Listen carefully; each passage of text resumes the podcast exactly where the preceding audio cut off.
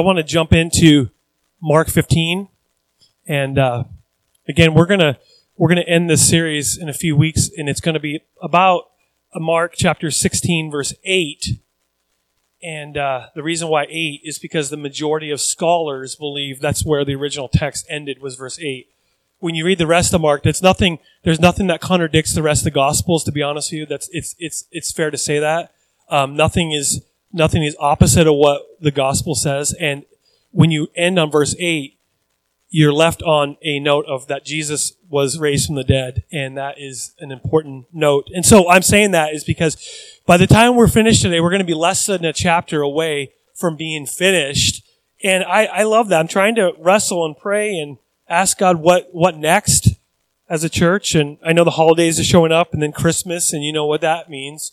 We talk about Christmas and, and, uh, but I want, if you're in Mark 15, I want you to turn there in your Bibles. It, it, uh, it, the, the New Living Translation is what I usually read.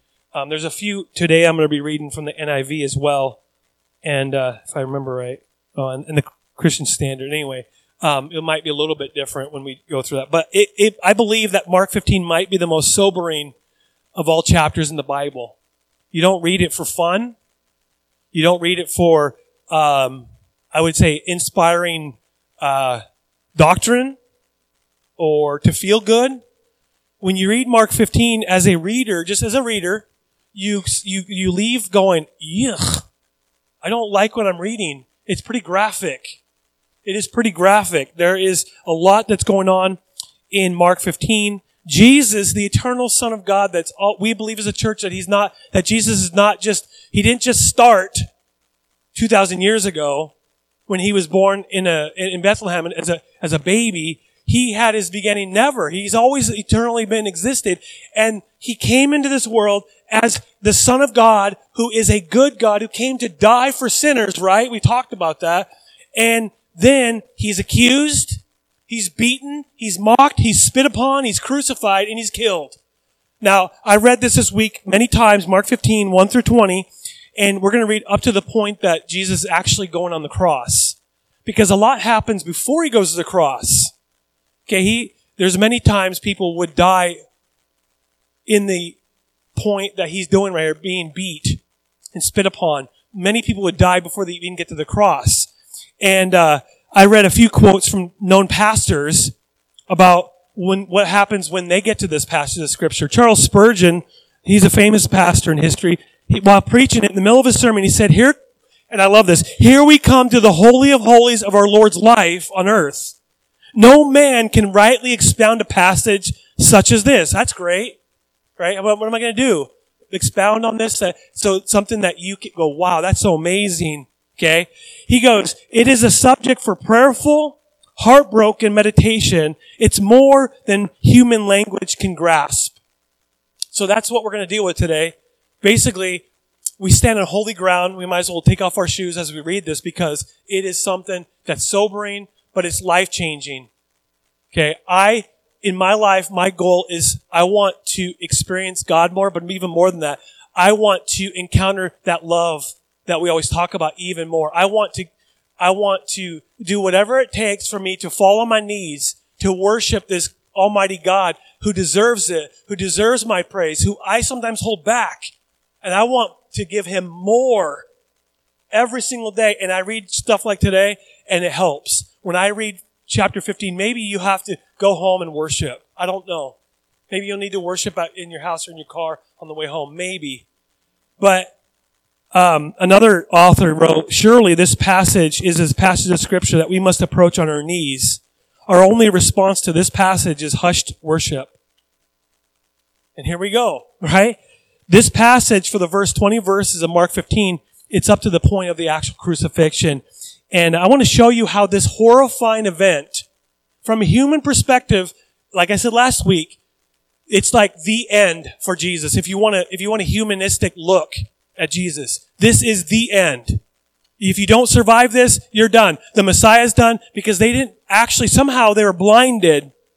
They didn't know the suffering servant of, of Isaiah 52 and 53. They didn't realize the Messiah would suffer, that he would die. that he would be buried in a borrowed tomb. They didn't realize that when they saw this Jesus be killed, they said, well, obviously he's not the Messiah. Well, I go, where were you at church when your, when your rabbi, when they talked about Isaiah 52 and 53? Because that, those entire two chapters are about this coming person, this, this servant who's going to, who's going to be exalted and lifted up. But he's also going to be disfigured. Remember those? Have you ever read those chapters? He's going to be disfigured. Why would this, this, this servant, why would he be lifted up as God? Because he is God, but he would be disfigured. Well, you're going to find out today that Jesus, in fact, before he even got to the cross, was disfigured. His face was unrecognizable. Okay. The closest I've got was when you see that, uh, the passion of the Christ. Even though you know, it's like, oh, okay, that look, but even they, the makeup they used for Jim Caviezel was great in a, in a, in a, in a movie sense because, I mean, they made his face just kind of swollen. That he was like, oh, he looks like a different actor when he's playing that part. And that's a, a slice of what Jesus would look like by the time he got to the cross. And so, um, what I love about one of my favorite authors is Josh McDowell. Anybody heard of Josh McDowell? Josh McDowell, author. I recommend him and he's what you would, uh, uh, people who are in, uh, pastoral leadership is he is a guy who talks about apologetics, which apologetics is not apologizing. It's, it's studying the facts of the faith, getting to the point, getting to the, the, uh, the meat of the truth of the gospel. He, Josh McDowell, when he was younger, he's an, he's an older gentleman now. His son has taken over the ministry. Um, but Josh McDowell was an atheist who by the time that he got to read, in this book, his point was to disprove Jesus and disprove and discredit the Bible and to say, basically, everyone that believes this story about the gospel, it's that you guys are a bunch of idiots and morons. That was his goal. And by the time that he got to his point where he finally said, he fell on his knees and he cried out to God saying, I believe. And for, for, for 50, 60 years, I don't know how long, for years, since the 70s, he has been, he has been uh, reaching out to the lost. His son is now a part of that. And, uh, I, I would, I would recommend reading, um, the, the book that's called, uh, what's it called? Um, this one's good, but a more than a carpenter. Anybody read more than a carpenter? It's basically this book, book, and it's it's very slim and small. You can read it and understand it, and it's basically saying who Jesus is historically, basically some evidences of Jesus being who he really is in history. This book is called the, the uh, evidence that demands a verdict. I, I, I would, okay, I would be very careful to, I recommend it, but I wouldn't recommend reading it from cover to cover as a normal book. It's a textbook. Okay, as Alice said before we started here, she said great. It's like a, it's like one of those books that you have to go, okay, I want to look for a specific subject and then find it in that book. I would recommend it because it's a ref, thank you. It's a reference book. And when I was first a Christian, I went through this and, uh, it changed my life. Now I'm saying that is because one of the reasons why Josh McDowell became from an atheist to a Christian, because I always want to know that. What takes a person that's an atheist trying to disprove the gospel? Because the atheists that I've seen in my life or I've heard, they're so mean about it. They're evangelists for anti-God. They say, if you're, you know, in my opinion, it's like, if there's no God, why even waste your life? doing what you're doing. But they're so hateful about it that if you believe in God, you're an idiot.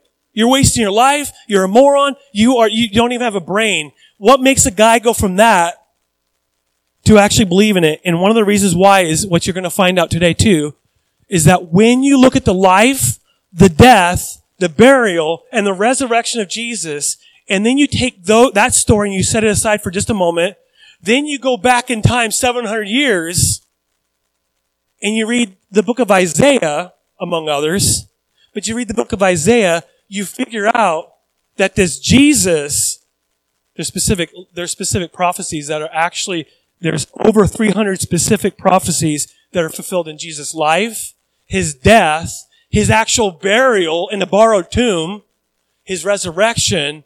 It was, it was predicted and there was a prophecy about it and there was a vision from Isaiah about this person that's going to show up in the future. When you read the gospel, why do I say it? When you read the gospel, see, some of us have been Christians too long, including myself. We just take it for granted. This is how Jesus lived. This is how he, see, some people don't believe this stuff that we read. Have you noticed that? Some people don't buy in. Some Christians don't even buy into the stuff that we teach. They go, ah, I just want enough of Jesus just to get to heaven, but don't, I don't, don't, God, don't ask too much from me. And so we, we don't, we believe in him on paper. We don't believe in him right here. And that's why I want to focus on today is the fact that we reject Jesus like the people of his day rejected him. So, here we go. Mark chapter 15. You guys ready? You're like, you've been ready five minutes ago. That's fine. Mark 15 verse 1 through 20. It says this, very early in the morning, the leading priests, the elders, and the teachers of religious law, the entire high council met to discuss their next step. Remember, Peter, uh, not Peter, but um, uh, Judas Iscariot kissed him on the cheek. They grabbed Jesus, they bound him, and led him away to this court, this this place. And they finally just asked some questions and now they're going, now we need to do something with them. So what they do is they go up a higher step in the political realm. Okay. And uh, they, they met to discuss their next step because they want to kill him, but they're like, how are we going to do this? So they bound Jesus even more. They led him away and they took him to Pilate, the Roman governor. Now, pause. I want to say this before I even read, read this. I like Pilate. If you read him, he doesn't buy into all their baloney that these religious people are. They're like, you guys are making this all up because of jealousy. That's all it is. You want the power and you don't like his power and he sees it for what it is. So for the, finally, for the last couple weeks, we've seen a bunch of people make stupid choices. Finally, Pilate, he's actually one that is considering, hmm, now, what he does to Jesus, he just cares more about their public opinion than he does himself. Washes hands of it, I'm done, right? But he goes, Pilate asked Jesus, are you the king of the Jews?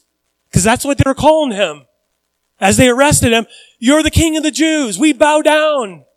And Jesus, the only thing he said in, in chapter 15 was this phrase, you have said it. In other words, I haven't, I don't have to say it. You proclaimed it. They proclaimed it. You said I was the king of the Jews. You're calling me that. You called me that. Jesus replied, you have said it. Then the leading priest kept accusing him of many crimes.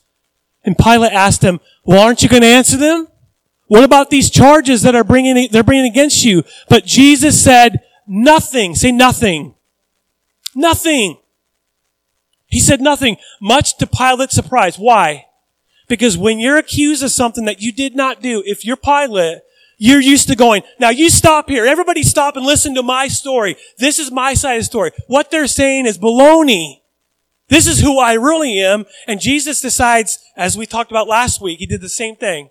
I would have to put duct tape over my mouth to not be able to say anything. Literally. I would maybe even have to take out my voice box to not be able to say something. If someone accuses me of something I did not do, I can't help it but to defend myself. Anybody else there? I'm there. But Jesus goes, nope. Nope. Not saying anything. Now that takes, we talked about that. We, we talked about last week. That takes self-discipline, but it also takes a confidence in God's plan. That he knows God's plan is to get him to the cross to die. That's the plan. Not to continue on his teaching ministry, not to continue to be on this planet to heal and do all that, even though that's what he did while he's on earth. And he does still, we can still learn from Jesus through the power of his Holy Spirit and the Word, and he still heals, he delivers, he does all that. But his main purpose, we'll learn today, was not that. The main purpose was to go to the cross and die for us. That's the main purpose. Jesus said nothing much to Pilate's surprise. Now it was the government, and I do not understand this part of the story. Why in the world would you do this? But listen, now it was the governor's custom each year during the Passover celebration to release one prisoner, anyone the people requested. You're like, and I know Ted Bundy's long gone, but it's like, because this Barabbas is like Ted Bundy. He's a, he's a murderer, okay? I'm thinking that Ted Bundy guy over there. Yeah, release him. Go ahead. Put him back on the street. Don't tell that the people from Tacoma, right? Don't tell the people that been, that their families were, were uh, affected by it. I don't get it. One of the prisoners at that time was Barabbas, a revolutionary who had committed, what did he do? Murder in an uprising. Not only is he going against the government, I don't know the whole story behind, backstory of him, but he, he led a revolutionary and he murdered. And the crowd went to Pilate and asked him to release the prisoner as usual. And this is where part of this is I think that Pilate thought they were going to release Jesus. Oh, I don't know what to do with him, so maybe they'll say, release this Jesus guy. So the crowd went to Pilate, they asked him, release prisoner. Would you like me to release to you this king of the Jews?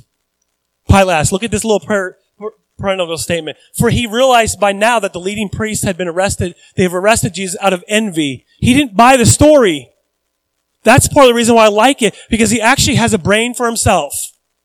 He has a brain for himself. Now, he lets the crowd dictate his actions, but he told them, I'm going to wash my hands of this.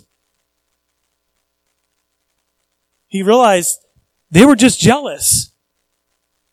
But at this point, the leading priest, who, who is it that's doing the stirring up in the crowd? The religious people.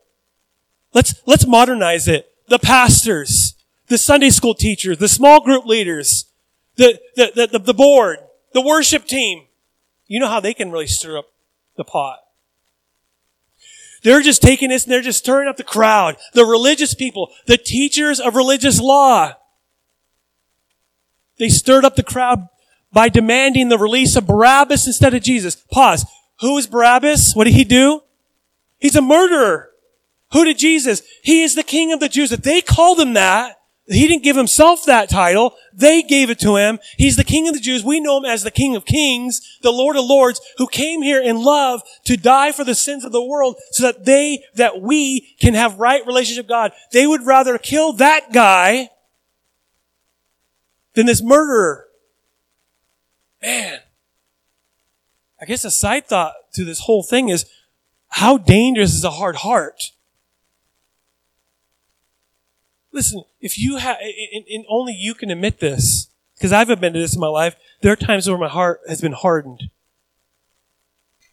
That you can't really see Jesus for who he really is, even when he's right next to you, right in front of you. You can't see him for who he really is. Who is Jesus? He is the King of Kings, the Lord of Lords, and he loves you. But if you can't see that, it's because your heart is too hard. Those people who are commenting in YouTube and Facebook and all that kind of stuff about how bad God is, it's because they have a hard heart. And they have to give them, give God a, an inch and you'll see that your hard heart is going to soften up and you're going to see Jesus for who he really is. You can't read this and go, this Jesus hates me. You can't read it. You can read it and go, he loves me. Okay? Pilate asked the crowd, then what should I do with this man that you call the king of the Jews? And they shouted back, crucify him. I like this. Why? Give me some evidence. Pilate demanded, what crime has he committed? He knows that Jesus is innocent, yet he still kills him. Because I think, here's my quick answer to that. Well, other than the fact that he just wants to please the crowd, God's will needs to be done. Period. Nobody, what if, what if they said, you're right, we're going to put him, some, he has to die for the sins of humanity.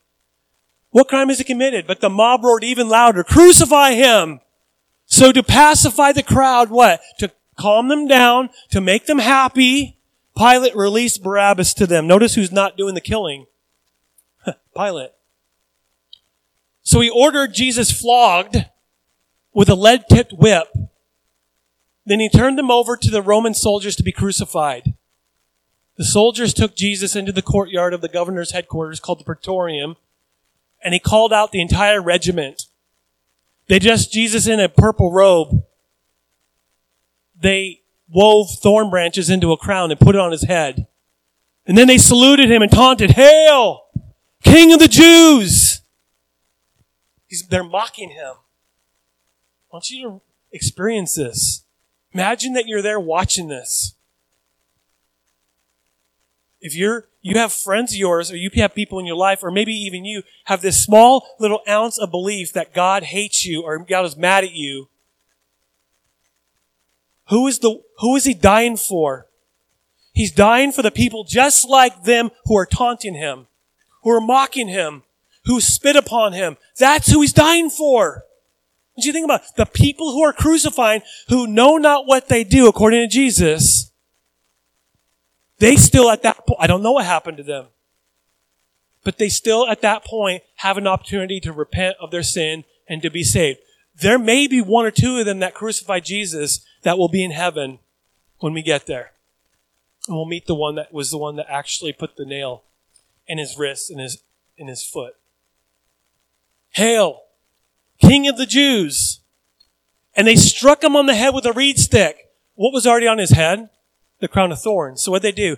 Hit it even harder so it goes into his skull. There's blood. As hard as they could. And then they spit on him.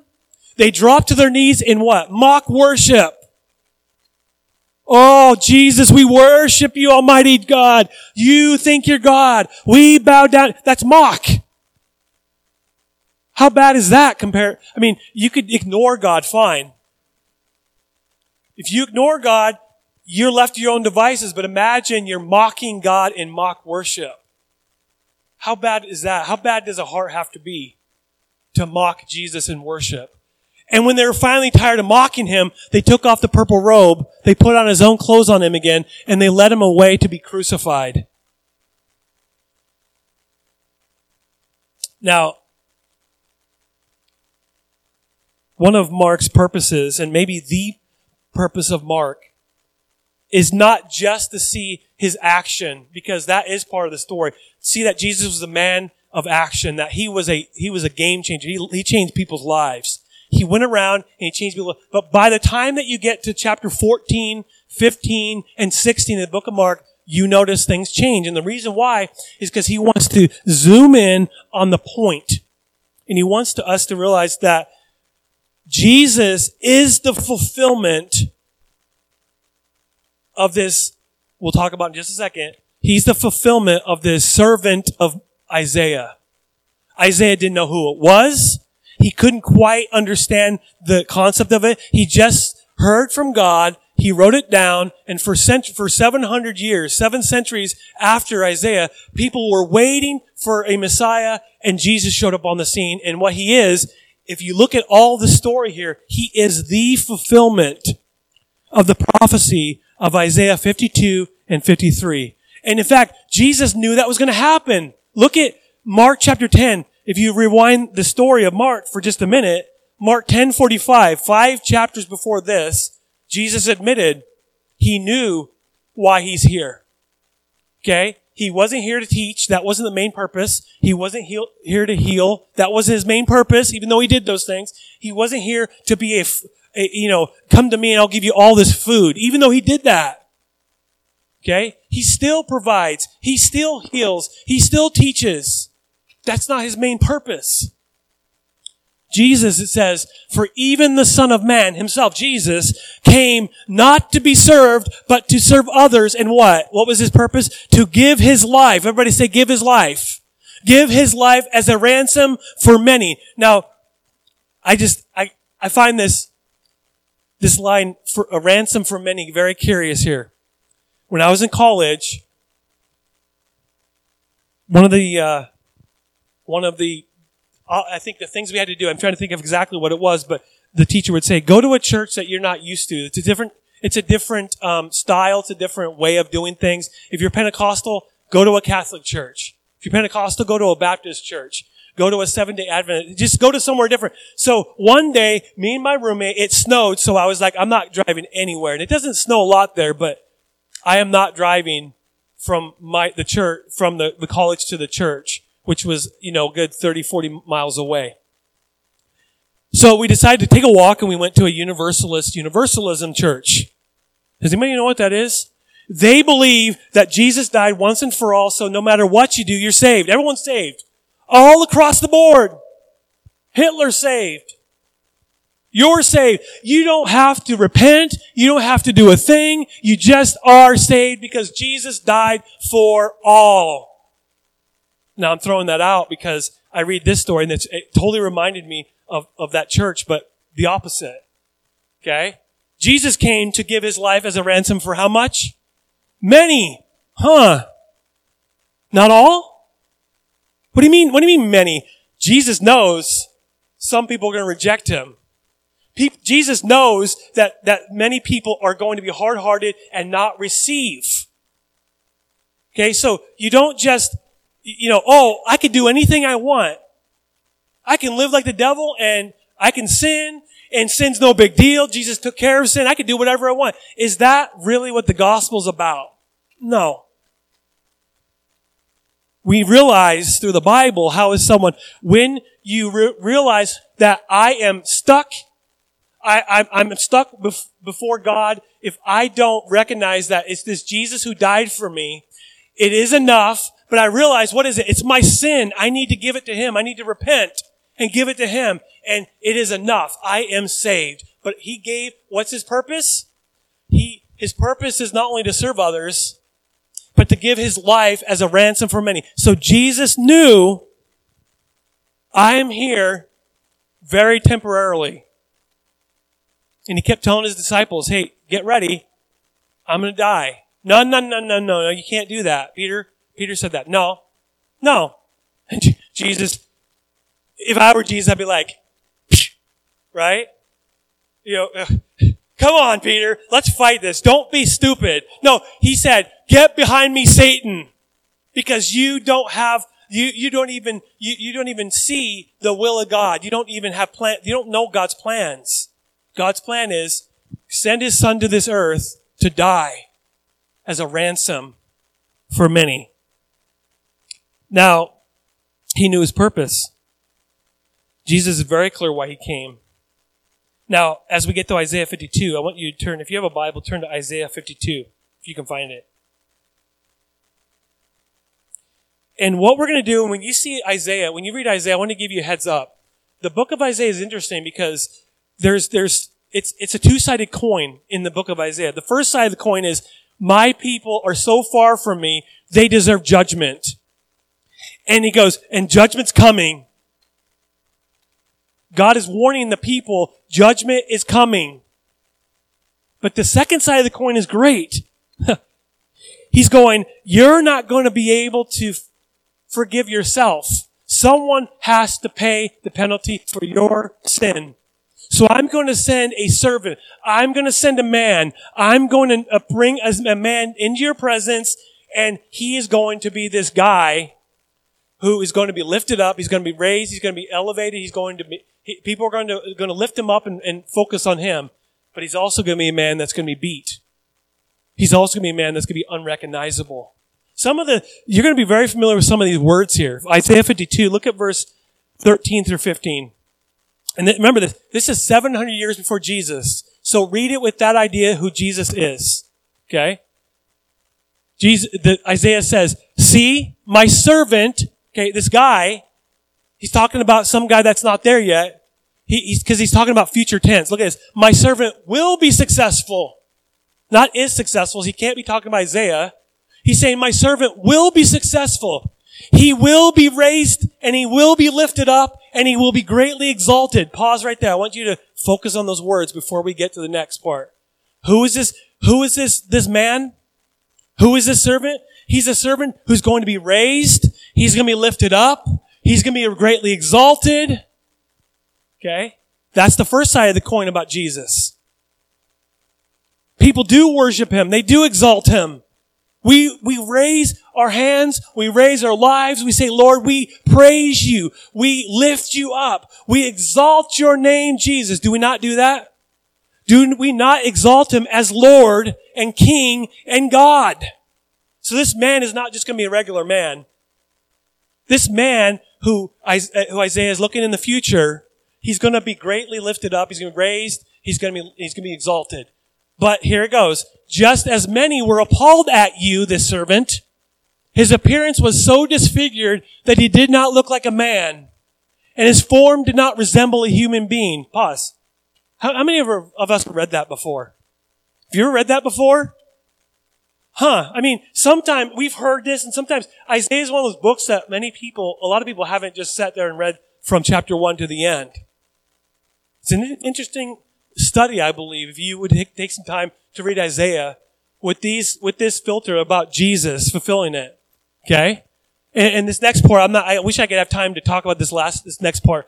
It's an interest. He will sprinkle many nations. Kings will shut their mouths because of him, for they will see what they had not been told them, and they will understand what they had not heard. I want to, that's an interesting phrase, and I won't get into that because it's very, um, I would have to dig a little bit deep to get to that last part, but I, I want to focus on this man. First of all, he's so disfigured that he didn't look like a man. He didn't resemble a human.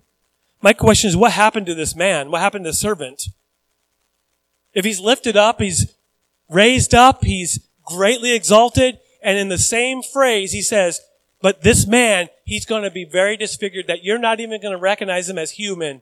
He's going to be a blob of flesh with a bunch of blood. He's going to be beat. He's going to be tortured. He's going to do all this stuff, which we'll see in just a second. He's going to do it for Israel. He's going to do it for the people of God. Okay. So what happened to this servant that didn't even exist at that time? Well, when you read the gospel, and since we're reading Mark, when you read Mark 15, you realize that that is exactly what happened to Jesus. Now, in just a, I want to take a moment because this is going to be a little bit graphic. Okay, because over the years in my life, I've wanted to know what would the crucifixion and what would this arrest, what would this trial and this beating, what would it look like? Because for me, maybe not for you, but for me personally, and that's why when I watched the uh, Passion of the Christ, when I saw Jesus, and it's an actor, I mean, I've seen movies with Jim Caviezel that he, when he wasn't Jesus. Okay, and I like him. Is he my favorite actor? No. But the one reason why I like that movie, well, one re- I wish that they would have filmed it in English, but that's beside the point.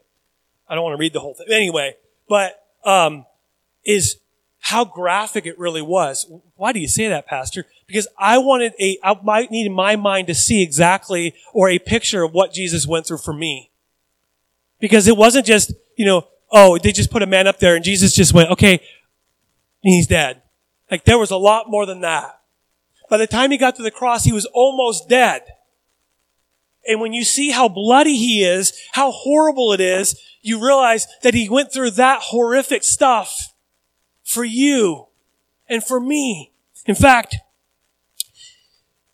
it's, I mean, when you look it up, Roman crucifixion, what they would do is they would bound the prisoner before the crucifixion, they would scourge him. What that means is that they would strip him of his clothes. Most of the times they were naked along a post, bound him to this pole. But for Jesus, since they're mocking him, they stripped him of his clothes. Then they put this purple robe around, around him because he, people claimed that he was king of the Jews. So they're going to mock him in this robe. Majesty, so what they would do is they would, they would bound this guy, they would put him on there, and then they would be beaten with a leather whip. And what it doesn't say is what the leather whip was woven with. It was woven with bits of metal and bone. A whip, a leather whip would hurt by itself. It would hurt. Right? I mean, I've had, when we were, when we were growing up, me and my friends were a bunch of idiots. We, we would like slap each other we'd go in the front yard and we'd box with our with with like uh, snow gloves. Bunch of morons. That's what we were. But we realized that you know I'm like here, slap me as hard as you can, and then you get it. Like we're idiots, but it would hurt. But I want you to imagine Jesus being whipped by this whip with bone and metal. And this is where it's going to get a little bit, if you're not used to this, you might want to hold on. Because what the whip would do is not just going to whip you and it's done when you take the whip and you whip them on their back, Jesus was tied to a pole like this. And they would take the whip and they would whip his back. And as the leather and the bone and the metal hit the back, it would grab on and cling onto the back. You couldn't, it, would, it wouldn't just bounce off. It clung onto the skin and was stuck. So how do you get it out? You pull. Now, I, I apologize for this, but I want this is, this is, I want you to be able to see in your mind's eye what Jesus went through for us. Because what would happen is, according to doctor, according to some doctors who have studied um, the history of Roman crucifixion, is as they were pulling it back, you would take off the skin and expose bones. You would expose your your your lungs and other organs. You would uh, all you would uh, your your all these bones that are right here in your chest. You would be exposed to that in the elements, and then they would mock them by spitting. And what would happen with that is dirt would get in, inside. These it's horrific. Why do I say that? Because I'm sick for that? No. Because that is what Jesus went through for you and for me. In fact, not only that, but Mark 15, 17 says that the soldiers wove a crown made of thorns and shoved into his head. And then verse 19, they struck his head with a reed stick. They would spit in his face. They fell to their knees in mock worship. They mocked our king, the one who would die for them. They would just realize what they're doing, if they would just repent of them, of their sin, they would realize that Jesus is the one who's dying for them. While we're still sinners, what? Christ died for us. Did Christ die for the ones who killed him? Of course. Father, forgive them, for they know not what they do. Father, forgive them? Are you kidding me? How many of us would do that? I wouldn't. That might say a lot about me. But if I'm getting beat, I'm saying, Father, forgive everyone else, just not that guy. Can you imagine being that guy in heaven and standing in front of Jesus? You know what? I think Jesus, I know Jesus would embrace him. Because he goes, You don't even know what you were doing you were playing into the hands of God Almighty, the will of God. And even though you were doing something horrible, you were doing the will of God. According to Isaiah 52 and 53. Okay? Now, one doctor, I read it this week in an article of sci- the science behind um, crucifixion he said this, what it would look like after the flogging, it's an unrecognizable mass of torn, bleeding tissue from head to toe. So another, you're getting, he's getting beat from one side, he's getting whipped from the other. He is unrecognizable, according to this physician that studied the history of Roman crucifixion. Now, this is the scene from Mark 15, but if you travel 700 years before that, Isaiah had a vision of a man who was in the future to him. Someday, this guy's gonna show up. He's gonna be what? High and lifted up. He's gonna be exalted. Pause. I wanted to focus on that for just a moment because it's huge. This man, if you read Isaiah 52 and 53, this servant, he's not just a man. He's not just some random guy that decided he's walking around Jerusalem one day and he goes, I'll be that guy. No, he was going to be handpicked from God. He was going to be from God. Why do I know that? Because he will be raised. He will be lifted up. He will be exalted. And if you read the book of Isaiah, it says that multiple times, raised and lifted up, exalted. He is high and lifted up. And every time, 100% of the time that it de- describes that, it's always describing God Almighty. Okay? In fact, it's not on the screen because I put it later on my notes. Isaiah 6 1 Write it on your notes. Isaiah 6 1. You know this, you've heard this one.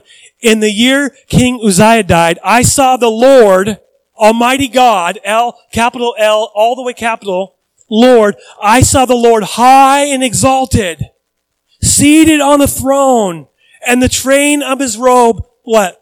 Filled the temple. And that they were these angels, these creatures who cried out night and day, holy, holy, Holy is the Lord God Almighty. This is, this is just but one of many instances in Isaiah when it talks about God Almighty being lifted up and exalted and praised and worshiped. Then you get to this chapter right here and yet again, the same exact language, raised, lifted up, greatly exalted. Because he is more than a man. But at the same time, he's unrecognizable. The two sided coin for Jesus. He is the King of Kings. He's the Lord of Lords. But at the same time, he's unrecognizable. Now, kind of thought about this week. I was thinking, we think about the scars on his hands and his feet. What about the scars on his back? Because I hope, I don't know if this is true, but I hope that it'll be a great reminder for all of us to say, Lord, that example right there that you're, you're showing yourself, that was for me. That was for you. You didn't, you were disfigured. I mean, they, doctors, they described the scene as exactly that. He, that's what it was. Even before he got to the cross. So, who is this Jesus? Pastor, don't, that's a dumb question. Who is Jesus? No, no. Is he a teacher? Yes. But that's not his main point. Is he a man of great doctrine? Yes. But that wasn't the main point. Was he a healer? Yes. Does he still heal? Yes. Was that his main purpose? No. His main purpose was right here to suffer for you and for me. Why? So that you can, you and I can be in right relationship with God. When you go, that's why you, that is why you can be confident and be bold before the throne of God when you get to heaven. You don't have to tiptoe and go, sir, how are you? You know, you don't have to do that. Give me, can I have this bowl of soup, please? You know, it's not that. We go to God boldly. Why? Not because of our goodness, because of the goodness of Jesus Christ. He did the work for you. And if you don't recognize that, then your heart is too hard. And if, and here's how do you, how do you respond to a hardened heart? Just for a moment. Open up that hardened heart just for a second and see what the Lord will do in your life. Jesus, who is Jesus? He's a man who suffered for you and for me so much that he's unrecognizable, but he's also the King of glory who deserves all the praise and all the worship. 53. Isaiah. Who has believed our message and to whom has the arm of the Lord been revealed? He, this servant, this man, he grew up before him like a tender shoot and like a root out of the dry ground. He had no beauty or majesty to attract us to him. Nothing in his appearance that we should desire him. And here we go. He, the servant, he's going to be despised and rejected by mankind. He's a man of suffering. He's a man who's familiar with pain.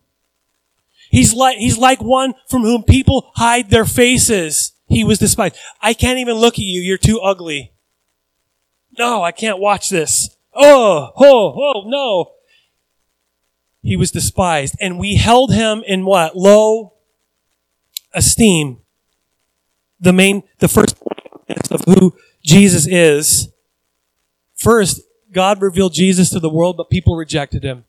That's a dust statement because they killed him. The very people that God gave Jesus to are the ones that arrested him and put him on the cross. Now, for you, how do you reject God? It's even more dangerous than just turning your back on God. Some of us, we want just enough of Jesus to get to heaven, but we reject the hard parts of the kingdom of God. You don't need to raise your hand, but some of us, over the years, we've, we, if we're honest, we could say, I just want enough of Jesus to get to heaven. I don't want to go to hell, but I don't want him to expect too much from me because I don't want to get uncomfortable. I don't want to sacrifice some things in my life because I like this. I like my life. Unfortunately, I don't like the statement. Jesus says, if you don't, he said something crazy. If you don't hate your life, you can't be his disciple. What does that mean? If you can't look and say, God, I desire your will be done.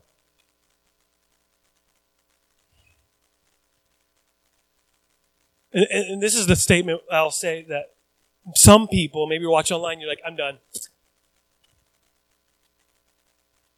Because Jesus' will And the will of God is infinitely better than my will and your will. But the problem is, it's often, it is hard. When I first became a Christian, I decided I want to live for God. I had to do specific things in my life. I had to rearrange my life in order to accomplish it. And it wasn't easy. And it still is not easy. But that's how we reject Him. God gave Jesus to us, but we reject Him by saying, Lord, is it possible that I could just have enough of you so I don't go to hell? But don't ask me to do that. Don't ask me to forgive that person. Don't ask me to do that. That's too hard. That's how we reject Jesus. Because Jesus, you died for me. You, you were beat. You were whipped, unrecognizable. You were disfigured for me. And yet you're not worthy enough for me to say, Lord, your will be done, not mine. You're, you're not worthy enough. How about we have enough? How about, Lord, we have more worship songs? That's easy. And for me, I always say this. I love worship. I love songs. I love music. I'll sing it. I don't care what people say. I don't care how bad my voice is. I'll do, I don't care. I used to. What, what form of worship's harder than that? My life. Why? So I can earn salvation? No. Because it's the only appropriate response to the scene that we just read in Mark chapter 15. It's the only response. What's my response? Outright worship. Falling on my knees, according to that pastor who preaches centuries ago, you know. Surely this passage of scripture we must approach on our knees. Our only passage to this pass, the response to this passage is hushed worship. That's the only response. Anything else if I make it about me, it's cheap. We, it's cheap worship. Verse 4 through 6. Surely he, who's he? This servant. But if you read it with the eyes of Jesus and the story of the gospel, it makes sense. He, the servant, took up our pain. He bore our suffering. Yet we considered him punished by God. You're stricken by him and afflicted. In other words, Jesus, you're on the cross. Boy, you must be one of those guys who are very punished by God because who, who allows that to happen? A one that is sinning against God. But he was pierced for our transgressions. Whose transgressions? Ours. Not his own. Our transgressions. He was crushed for whose iniquities? Our iniquities, not his own. He didn't have any. I want you to notice that this man, it's, it's, it's not even mentioning his own sin because this man won't have any. That's how you know Jesus was who he said he was. He, the punishment that brought us peace was on him. I love that phrase. The punishment that brought us peace. What is the peace? What is the peace? The peace of relationship between me and God. As, as Billy Graham always said, he says, you can have peace with God I wish I had the accent that he had. And by his wounds we are healed. We're all, like sheep, have gone astray. Each of us has turned to our own way, and the Lord has laid on him, who's him? The servant. The Lord has laid on him the iniquity of us all. So if you're a Christian right now, this is the only appropriate response. Thank you, Lord, for laying upon yourself the iniquity of us all. That this, this, the stupidity that I have done in my life, as weird as it sounds, I don't have to pay that back. Paid in full. It is finished. So the second point about Jesus and this suffering servant, he will be slaughtered so that you can be saved. And as I read Isaiah 53, the only appropriate word is the word slaughtered. Not killed, not murdered, slaughtered. Slaughtered. Reading Isaiah 53, slaughtered is the most correct word. He bore our suffering. He took our pain. He was stricken by him. He was crushed for iniquities. He was pierced for our transgressions. He was wounded so that we could be healed. Listen to me. Jesus died instead of you if you read this entire, that entire verse, that he was, you know, he was pierced for this. He was, he was crushed. He was wounded. He was this. By his stripes, if you read that, the reason why it said that is because he took the punishment on your behalf so that you could be in right relationship. We could be healed in our relationship with God. Period. And when you're healed of that relationship, the separation that, that sin brings to you, you are whole. Period. He will be slaughtered so that you can be saved so you can truly live. Verse 7. A couple more verses will be done. He was oppressed. He was afflicted, yet he did not open his mouth. Hmm. He was led like a lamb to the slaughter, and as a sheep before its shearers is silent, so he did not open his mouth. By oppression and judgment, he was taken away.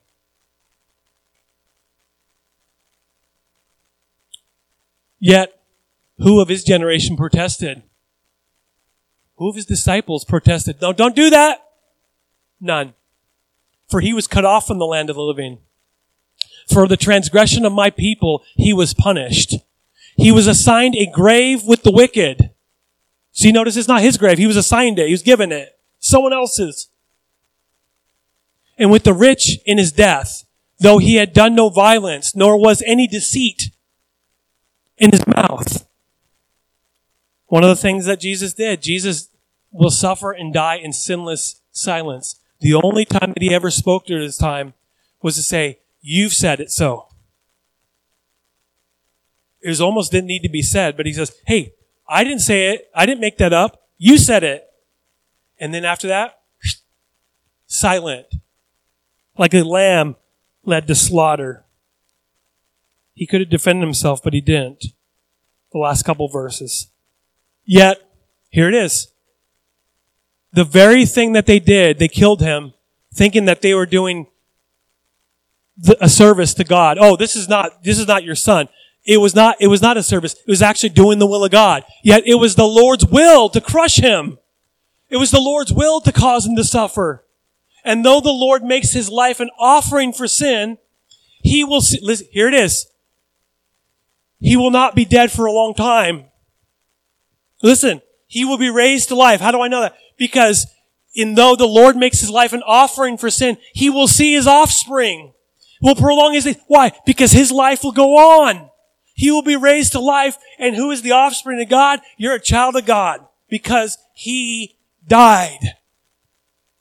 And the will of the Lord will prosper in his hand. After he has suffered, he will see the light of life. Think about the dead body of Christ in the tomb. The light of life entered that body. And he will be satisfied. By his knowledge, my righteous servant will justify many, and he will bear their iniquities. Hmm.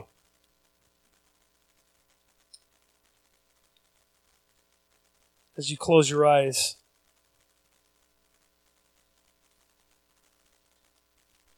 the last thought, and we'll be we'll pray, is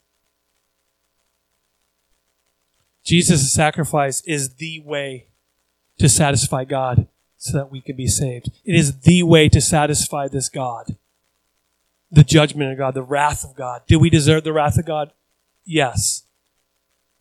Did I, did, did I deserve the wrath of God? Yes. Have I been stupid in my life? Yes, you better believe it. Have I done things to dishonor God, you better believe it. But in God's goodness, He sent His Son to die for us, to be beat within an inch of His life before He even got to the cross. This, this story didn't even mention the cross yet. But it's the only way to satisfy God so that we can be saved. Father, I praise you. Jesus, You've done way more than enough for me. You are more than enough for me, God, for us. And any other response than pure worship is cheap. Any any anything else, if I say my will is even more important than yours, if I if I don't say that but I live it out like that, then it's just cheapening what you've done on the cross. You died for me, God. You died for us. And Lord, the only correct response is pure worship, not just from our mouth, but from our lives, the way that we live. And God, when we sin, because we will, when we sin, we realize that is displeasing, and dishonoring God, and we repent of it, and we give it to you, Lord God, and you help us to let us go on this straight and narrow path every single time. We thank you for that. In Jesus' name, amen. Amen. God bless you. You're not going to want to miss next week. It's the crucifixion. I don't want to listen to that one. That one's stupid. No, it's not stupid. It's good.